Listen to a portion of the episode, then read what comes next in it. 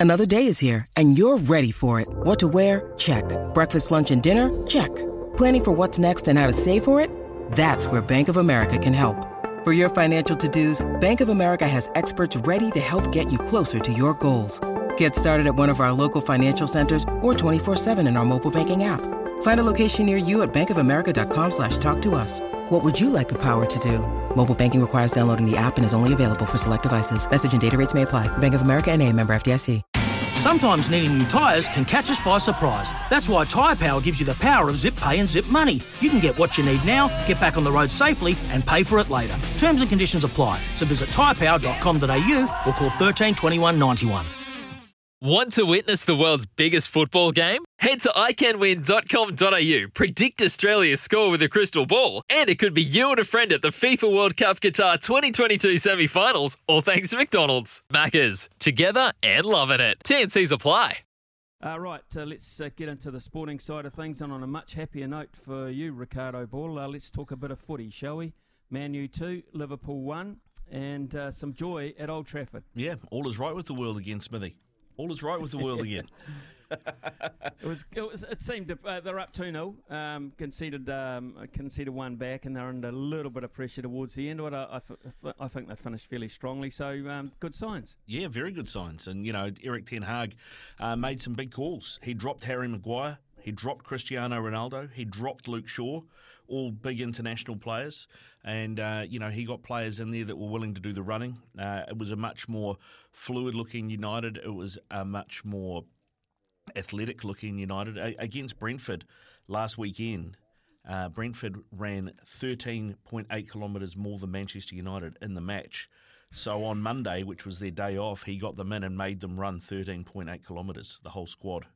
Um, so that's something that I don't think they've had before a hard taskmaster who's actually holding them accountable and asking the right questions. And yeah, I think there's a few who have been put on notice. Yeah, absolutely. I think there's a terrific result.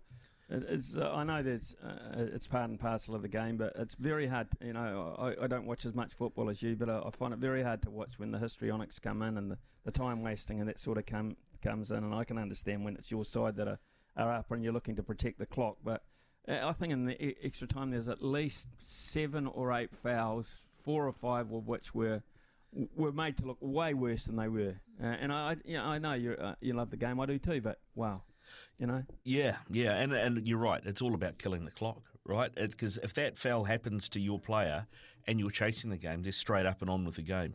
If it happens when mm. they're ahead in the game and trying to run the clock out, all of a sudden they mm. need treatment and they need and they're complaining and they're wanting a yellow card and they're talking to the referee about why more wasn't done and yeah, as you say, it's uh, I, I, guess in inverted commas, Smithy, with a tongue firmly planted in cheeks, called game management. game management, right? Let's look at some of the other games, ma- game management uh, over the weekend. There were some uh, some significant, and I watched a bit of footy too. Uh, I watched uh, Southampton Leicester. Uh, mm. Leicester went 1 0. Southampton uh, coming back to win that 1 2 1. Yeah, and it's uh, it was a big result for Southampton because Russ, uh, Ralph Hasenhüttl, who's in charge there, he's been under a bit of pressure. Uh, I mean, Southampton aren't one of the glamour sides. They have sold a few players and they haven't really brought any big names in. Uh, they've managed to hold on to James Ward-Prowse, who is their captain. He's a He's the set piece taker. That guy doesn't miss a penalty and doesn't miss a free kick. Mm. I think he's closing in on Beckham's record for the most direct free kicks scored in the Premier League as well. Great player and yeah, he was instrumental. He set up the second goal, scored the first one. Uh, then, uh, sorry, set up the second goal. He set up the first one as well. And yeah, they uh, there was a massive win for them on the road at Leicester, a Leicester team who seemed to be there's something going on there. So Wesley Fofana their starting centre back was out for this game because he wants to move to Chelsea. Chelsea have offered 60 million to Leicester. Leicester holding out for 80 million. Um, James Maddison has been subject to a bid from Newcastle. Uh, Jamie Vardy, he's just signed a new contract, but they haven't signed anyone because they've got such a big squad that they can't actually register anyone new. So they've signed nobody, but they've got all these players that are now agitating for moves who are coming towards the end of their deals at Leicester. So Brendan Rodgers got a big job on his hands there, and I don't know how much say he has in terms of the finances of the club. He's, uh, I think some of it's out of his hands. So I think it's a watch this space because Leicester haven't had a great start to the season, and there'll be a bit of pressure starting to come on Brendan Rodgers as well.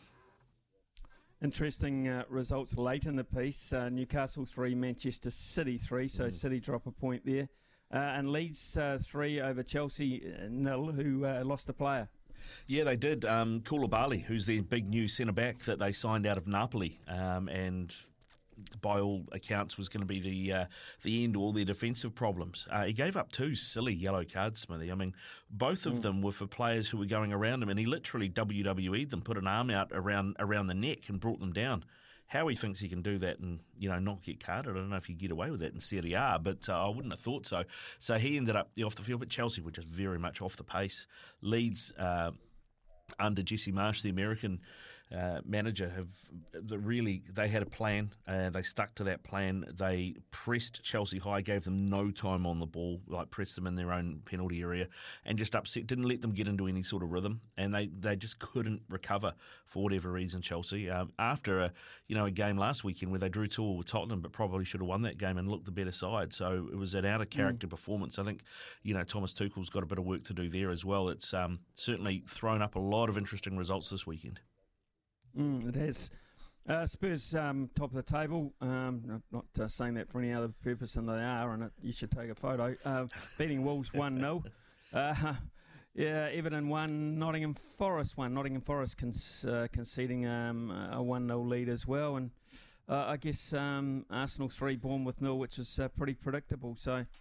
Anything else there to strike your fancy as such? Well, I'd be interested to see Arsenal play um, one of the other big six because they look really good at the moment. I mean, they they opened away at Palace, which is a difficult place to go. Um, you know, lots of teams have dropped points at Palace. Patrick Vieira is doing a great job there. Though. I mean, they won that game, and then the next game, Palace go to Liverpool and get a draw, right? So that shows you how good that Palace team are.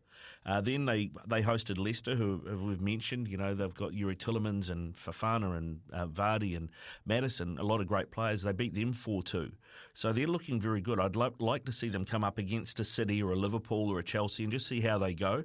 Um, but I think signs are that Mike, uh, Mikel Arteta is doing some really good things at Arsenal. And three games in, they're the only team in the Premier League, Smithy, with a perfect record. Three games, three wins. So they're top of the table now. Okay, um, coming up um, in the Australian Cup quarter final, mm. uh, we've got um, Wellington Phoenix playing against Macarthur. They've uh, eliminated uh, Melbourne City, of course, um, uh, around about a week ago. So prospects there to go uh, even further in the competition. I mean, this is I like this competition for uh, a couple of reasons. One, it's a, a, nice competition in its own entity, but God, it gives you a nice insight, doesn't it, as a pre-season? It does, yeah, and it was a great result. I mean, uh, the Phoenix knocked Wellington, uh, sorry, Melbourne City out of the Cup last year as well, uh, and they got to the semi-final. So they'll be looking to repeat that. And they play a Macarthur team who last season what they did is they basically looked at all the other teams in the league and signed their best players, um, and they had this they had no defence, but they had all these attacking players and, and, and all these uh, creative midfielders, and they couldn't really make it work um, for whatever reason. You know, they had Ulises Dávila from from uh, the Phoenix. Uh, they had Craig Noone, who'd played in the championship for Cardiff and a few other teams as well, playing in that team. So yeah, it'll be interesting to see how the Bulls look this season, Smithy. Because uh, do you know who the Macarthur Bulls uh, coach is for the season? No, I do not. Dwight Yorke.